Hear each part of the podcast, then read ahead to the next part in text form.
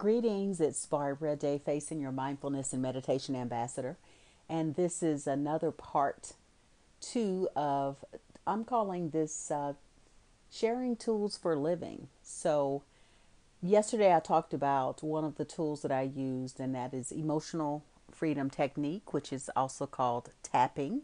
And it is a tool that allows you to tap on meridian points in your body to release energy that may be stagnant in your body, and that allows you to release the energy that is stagnant and you feel better. So, I wanted to share another tool today, and anyone who's been listening to me, you know that this is one of my favorite tools, and it is just the power of silence.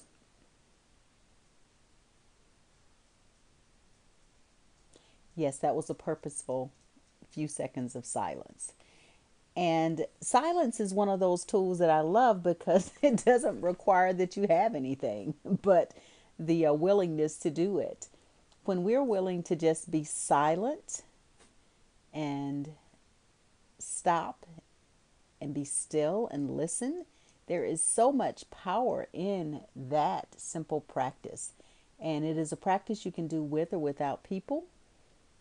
And I found it to be really powerful because when you can be silent around people, it really allows you to listen and observe a whole lot more as opposed to talking. Now, listen, I am a talker. I do talk. I have a podcast, so clearly I talk. And I also relish and appreciate silence. Silence is just such a beautiful overlooked tool when we can be silent and really sit with ourselves and be with ourselves and whatever you believe in i believe in a infinite energy divine energy or energy source god whatever you want to call it when you can just learn to be with yourself and with that source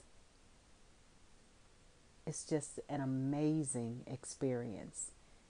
And if you can be in that space in nature, and for me specifically by water, if I can be in that space by water, by beach, or even just a lake, it is just one of my favorite places to be with myself, with God, my source, and with with water. So, again, I shared this morning positive vibes. Thanks, positive vibes, for calling in. Um, I encourage you to have some tools for living that allow you to do what I call the R's. It allows you, having tools allow you to review, reflect, and reset or recalibrate. And so it's important to review. You know, I've had a very very interesting emotional week, emotional kind of up and down week. Um, it was the week my mother's uh, gra- my mother's graduation. my mother's birthday was on uh, the 13th, and she. Uh, this is the third year that she's no longer been with me in physical form, and I'm so grateful that I had her for 83 years, and I miss her terribly. And so that in itself brings up emotions. And part of the mindfulness part about mindfulness meditation is just being with what is present, not trying to ignore it, um, just being with it, feeling all of the feelings and emotions around it without judging it.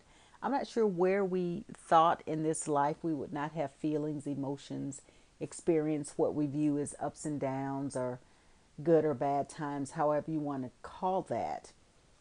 I'm not sure why we thought we wouldn't have those, but we do and it's important to acknowledge them to feel them when they're when you're experiencing them.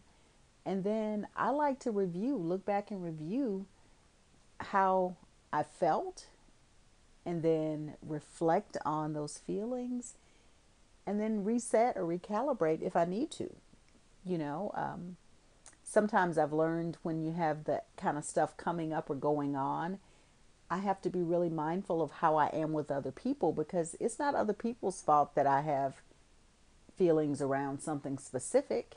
So if I'm mindful of that, I can either tell them, you know, it may be a challenging day for me, or it's been a challenging day for me because fill in the blank. It's just a, a level of honesty that I like to, to do with people if I can.